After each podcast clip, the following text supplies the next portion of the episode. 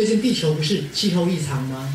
尤其台湾经历百年来台北第一次下雪，各位你们知道为什么吗？一样是情感的投射。啊，在人的身上，情感的高跟低，我们叫做什么？躁跟郁。当人的躁郁投射到大自然，躁就会变什么？天气越来越热，高温屡创新高；郁就会变成冬天的什么？极低温。这样各位明白我意思？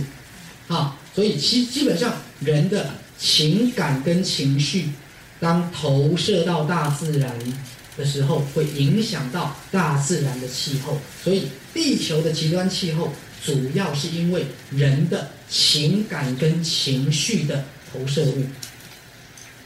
的意思是说，如果人类没有办法学会安定自己的情绪，接下来各位你们就继续等着看热闹。你知道为什么吗？因为第一个，地球已经七十亿以上的人口了，目前每个人类都情感丰富，听懂吗？现在的人类大脑情感都很发达，七十亿人口集体排放出去的躁郁的情感能量，听懂了哈？这些能量会引发什么？地震？会引发什么？极端气候？会引发什么？所有的气候变迁，明白吗？因为人类的情绪跟天气是密切相关的。好，但是各位科学家知道这件事吗？你跟他讲，他会说你是什么？笑，有听懂吗？但是其实是他不懂。好，科学家一直在找二氧化碳，有没有？一直在找什么碳的排放量？各位不是，是人。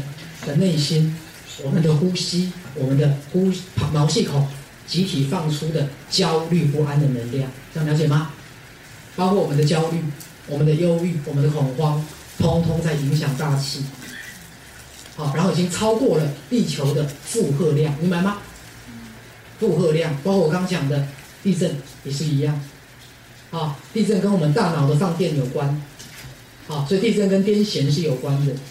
好，所以其实气候异常跟我们的情绪有关。好，所以我刚讲第一个，人类人口一定要减少，一定要减少。好，再来，我们集体一定要安定我们的情绪。